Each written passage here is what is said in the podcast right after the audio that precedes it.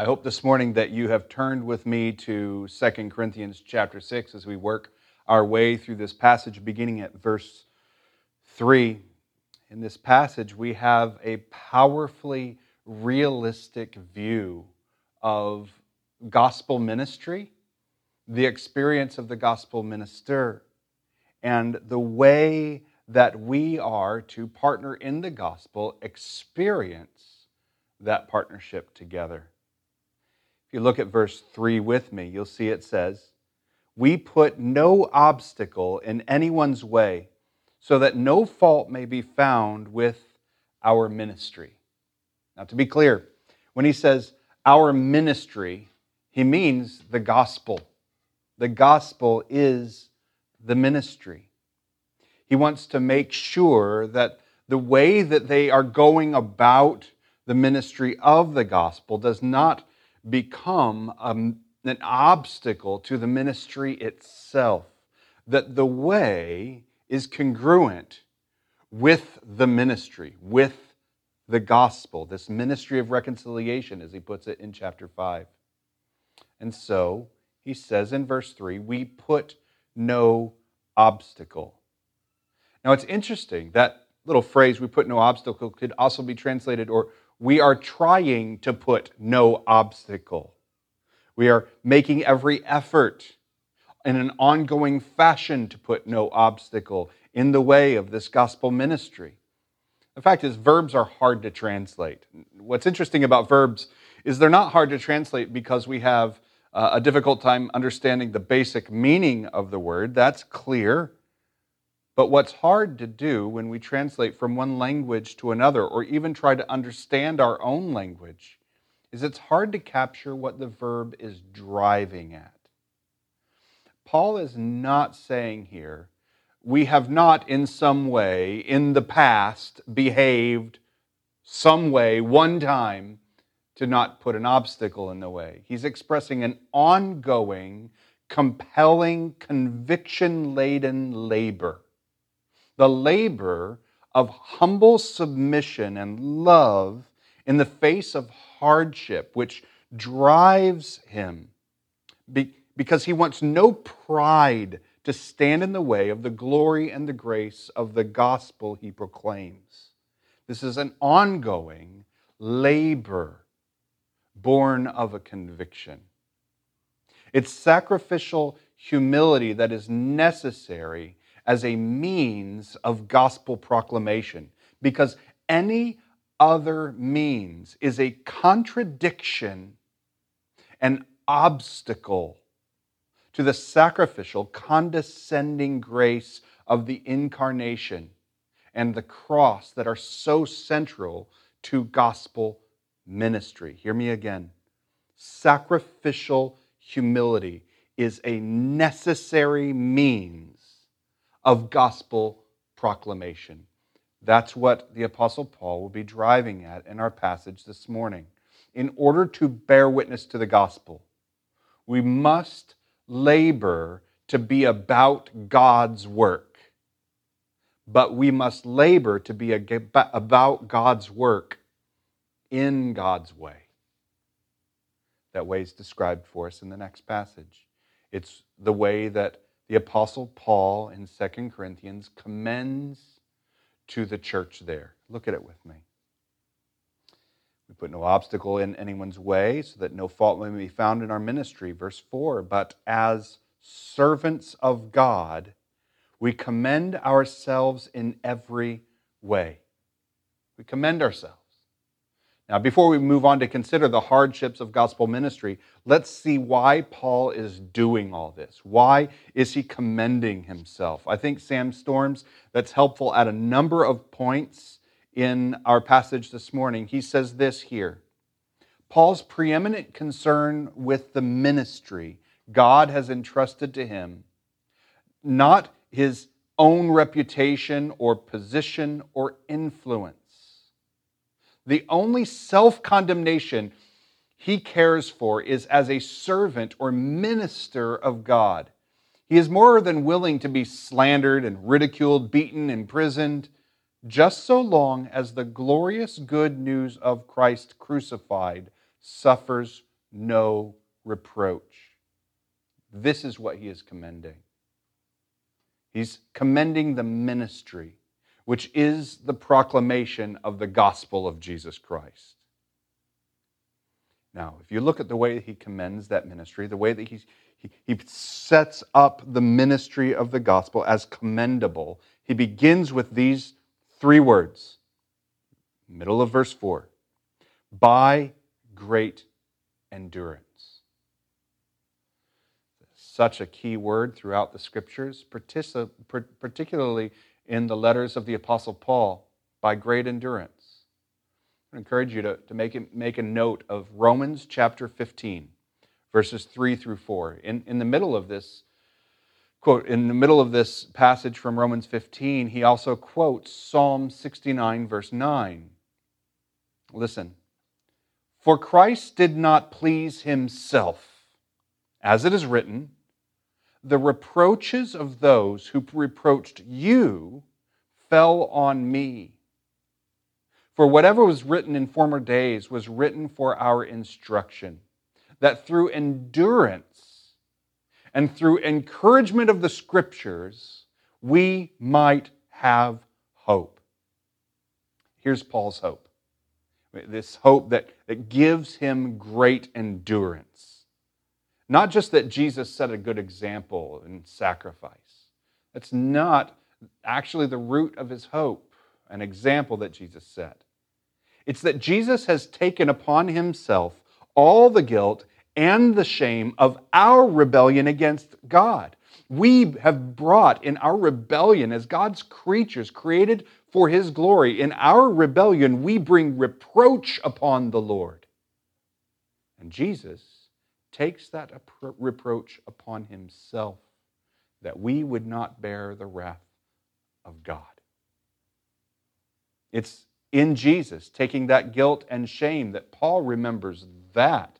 Not Jesus, not just Jesus' example, but what Jesus has done for him gives Paul no fear, no loss, only hope in this life. Paul remembers this.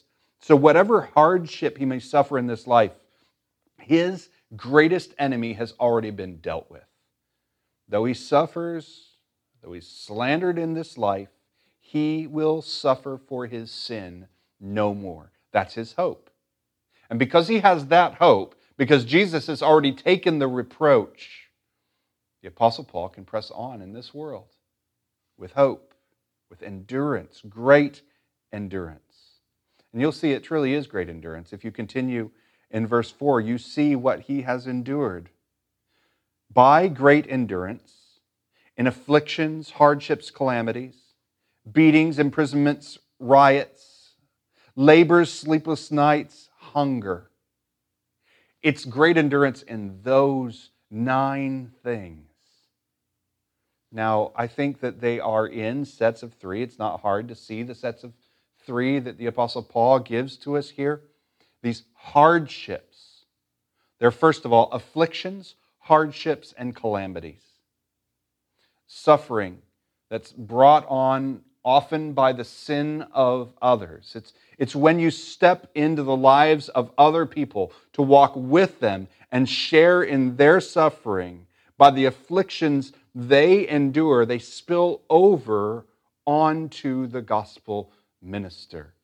As we enter into one another's lives, and perhaps as others who are around us bring affliction and hardship and calamities upon us in the midst of gospel ministry. Certainly, those are hardships. But he continues. He speaks of beatings, imprisonments, riots. Now, this is suffering that's brought on by persecution, and yet Paul remains steadfast. It's actually because he remains steadfast, it's because he endures that the persecution comes upon him to try to, to try to stop his endurance, to try to cease the gospel proclamation. We've seen afflictions hardships, calamities, beatings, imprisonments, riots. And now the Apostle Paul mentions labors, sleepless nights, and hunger. I have to be honest, throughout the course of my life, I've been thankful for the Apostle Paul's honesty in those three things in particular labors, sleepless nights, and hunger. I know some of afflictions and hardship and calamity, but I don't know anything of beatings, imprisonments, and riots. But labors, sleepless nights, and hunger? As a minister of the gospel, yes. And with you who labor together as partners in the gospel, yes. This is the personal turmoil of the body and soul as we are deprived and exhausted in the flesh. It's the sort of suffering endured on behalf of others, pressing on with endurance in word and in prayer that they might believe in the gospel and walk in Christ.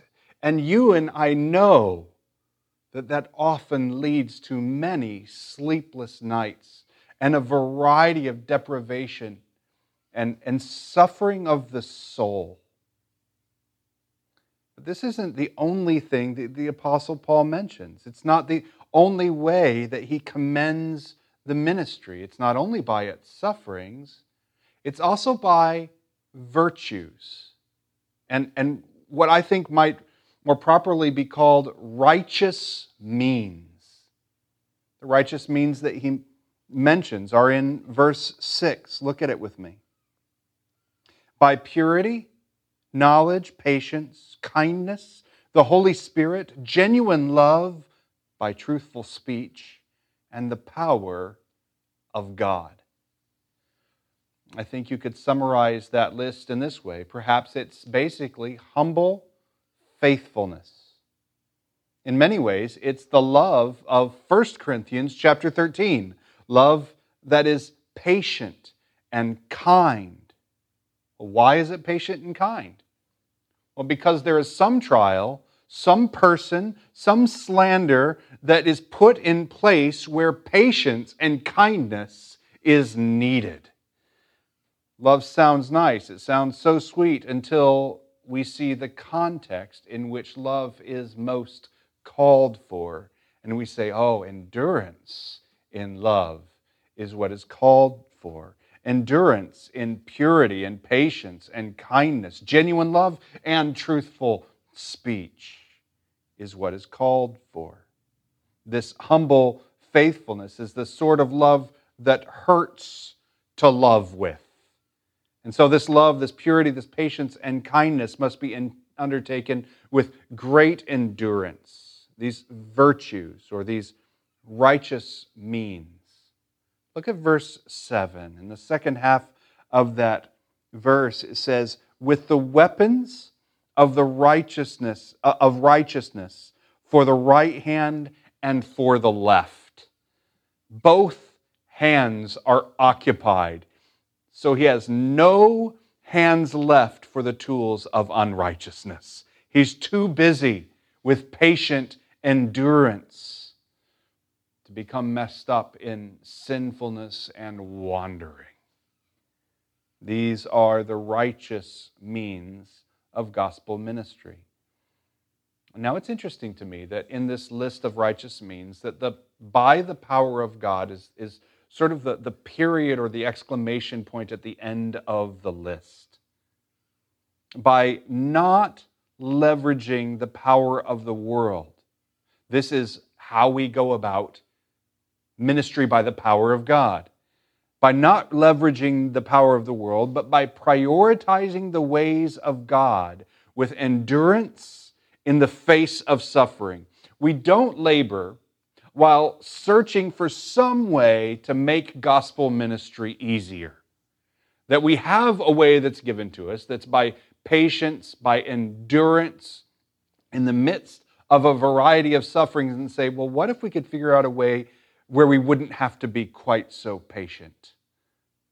The bottom line is, as we cling to the righteous means, what we're going to find is there is no easy way. There is only the way that is in the Spirit by the power of God. And the Lord works there. He works there. And we will have the privilege of being the first hand witnesses of the power of God in our weakness. We will be the witnesses who watch the treasure become treasured by others, even if the conduit is a mere jar of clay.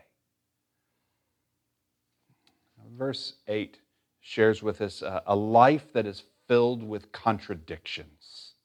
Look at it with me. Verse 8, halfway through, it says, We are treated as impostors, and yet we are true, as unknown, and yet well known, as dying, and behold, we live, as punished, and yet not killed, as sorrowful, yet always rejoicing, as poor, yet making many rich, as having nothing, yet possessing everything.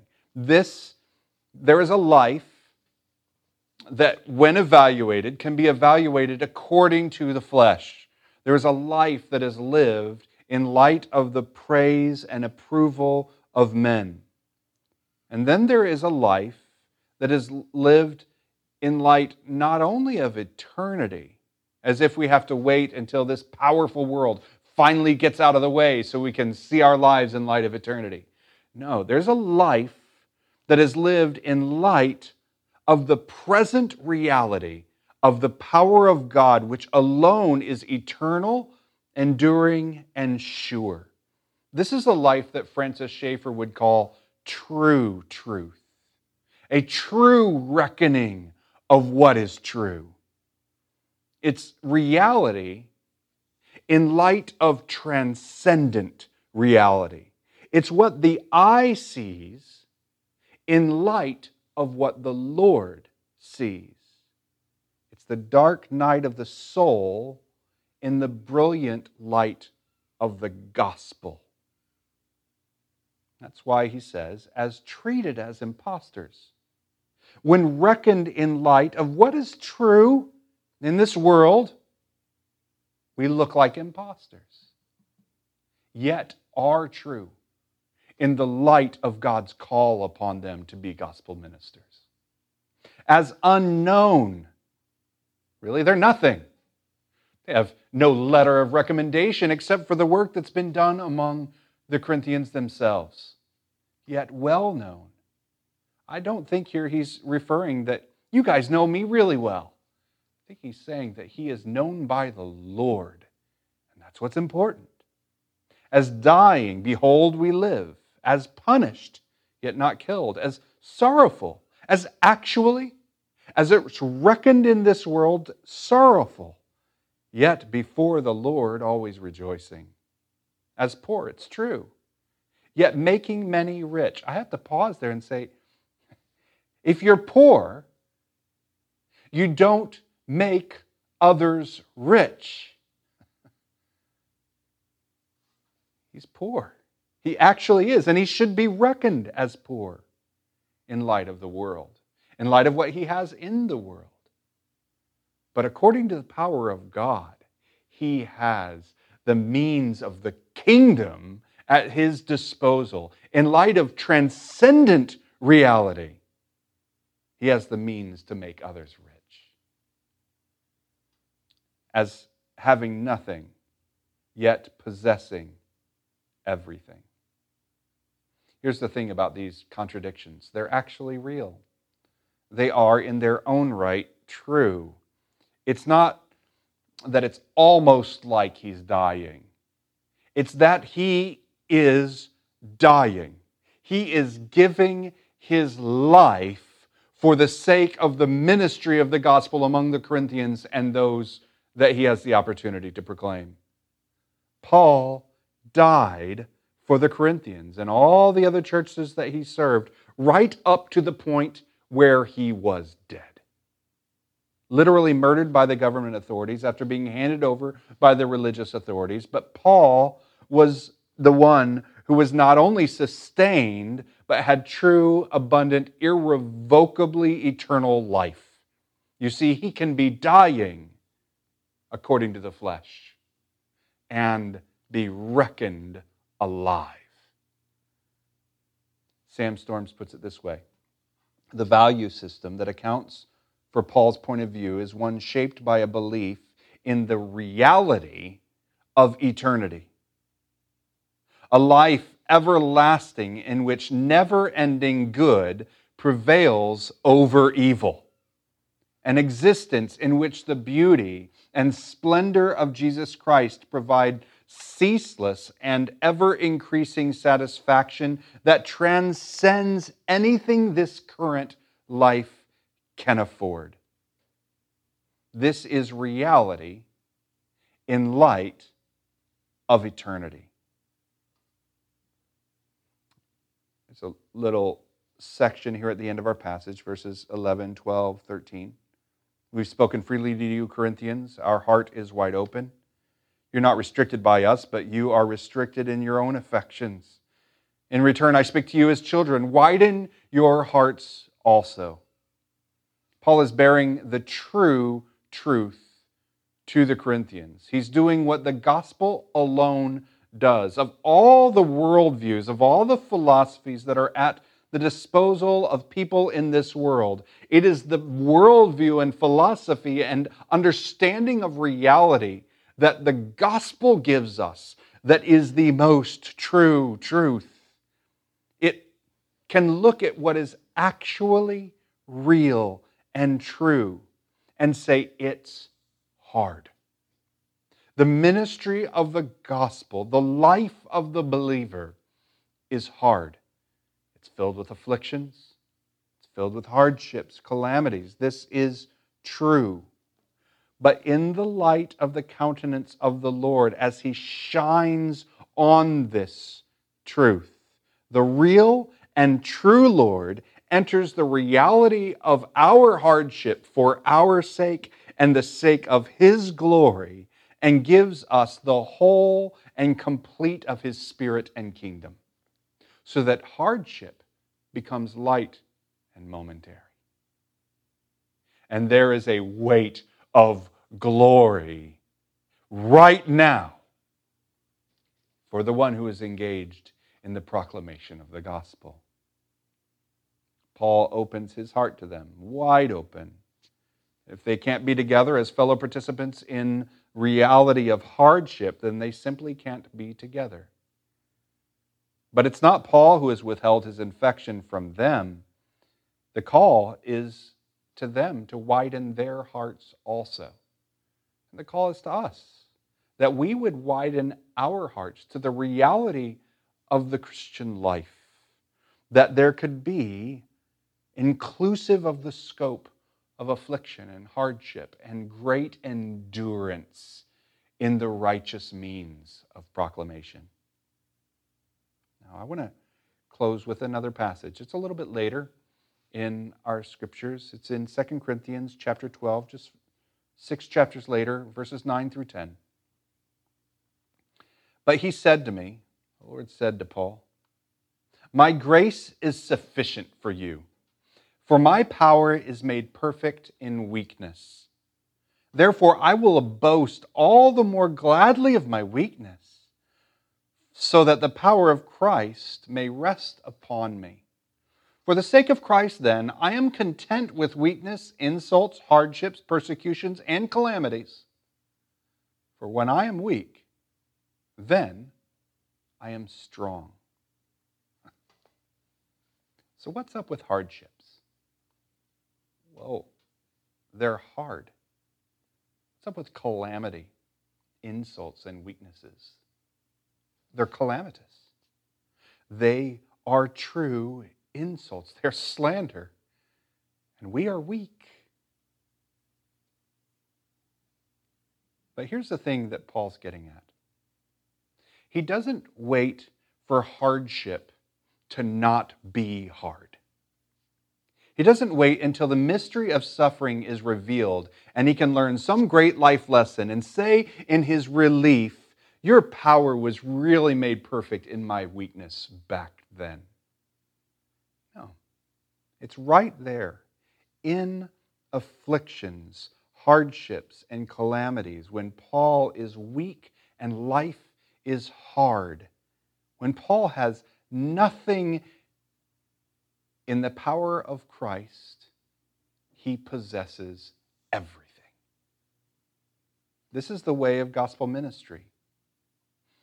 Years ago, I could have preached this text, and it would have been true because the word is true, and I would have gladly declared the truth of this scripture to us that ministry in the gospel is often hard and calls for righteous means that require great endurance.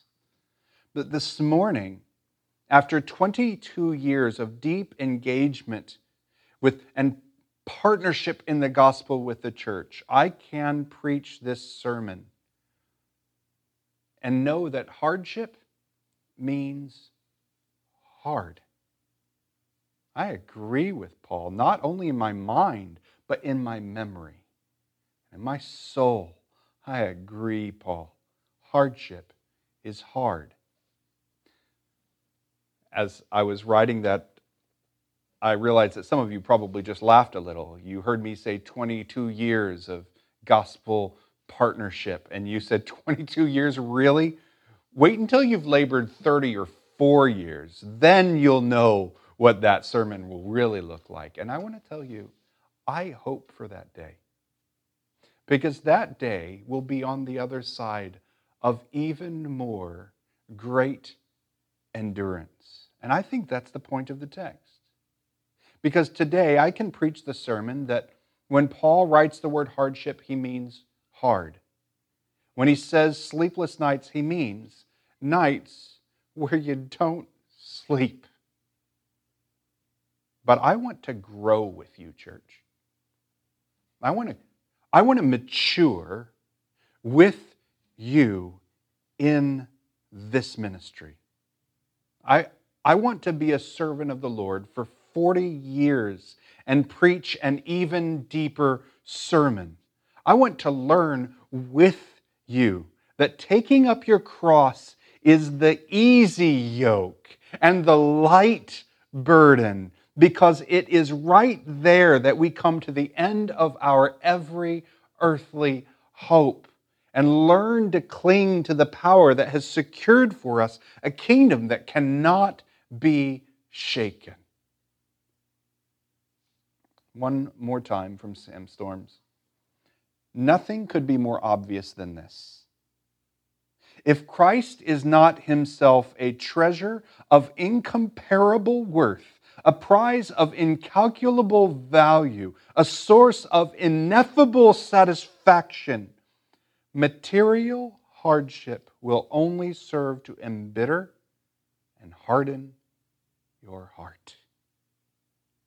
And so I want to ask you an honest question Will you go and learn this with me? Can we travel together? whether you're in your first year, your 22nd year, or your 40th year of partnership in the gospel, can we learn as we experience material hardship, social hardship, fear and anxiety and exhaustion? Can we learn together the incomparable worth, the prize of incalculable value, the source of ineffable, ineffable satisfaction? You do know that churches learn these things together, that He's going to do this in the midst of our life, walking these years together. For we have a Savior, and that Savior has gone before us. Right through the deep suffering, and He did so in the Holy Spirit and by the power of God. And He did this to take up the crown of life for us he endured far more than we ever will. And you know how we know this? Because he endured the wrath of the Father upon our sin on the cross. And we'll never know that suffering. And that's why suffering is no suffering at all. This is why we can follow after him. This is why his yoke is easy and his burden is light. For the eternal suffering has been removed when he crushed death to death. So all that remains for us is great endurance in the Holy Spirit by the power of God for the course of this life. And so the call seems quite clear. Let us go to Christ who has opened his heart to us. Let us go to him and let us go to his gospel and let us let him be our father. Let him tutor us in the way of the proclamation of the gospel together. Heavenly Father, we ask you to teach us. Because you're the good Father, we know you already are. And even this season that we are in right now, where so much of our material happiness has been stripped away, our routines, some of the foundations of our security, many of our ability to engage in relationships. These have been stripped away. This is material hardship. And in this season, we trust that you are disciplining us. I pray, Lord, that you would let us walk together, that you would let us encourage one another, that you would let us show us, remind us that we can be as weak as Paul and rejoice and that other people can know that we're weak and we can rejoice. Because in our weakness, you are strong and we see your strength at work in us. Thank you, Lord. Thank you for the way of the proclamation. Thank you for the way of the cross. Thank you for the theology of the cross.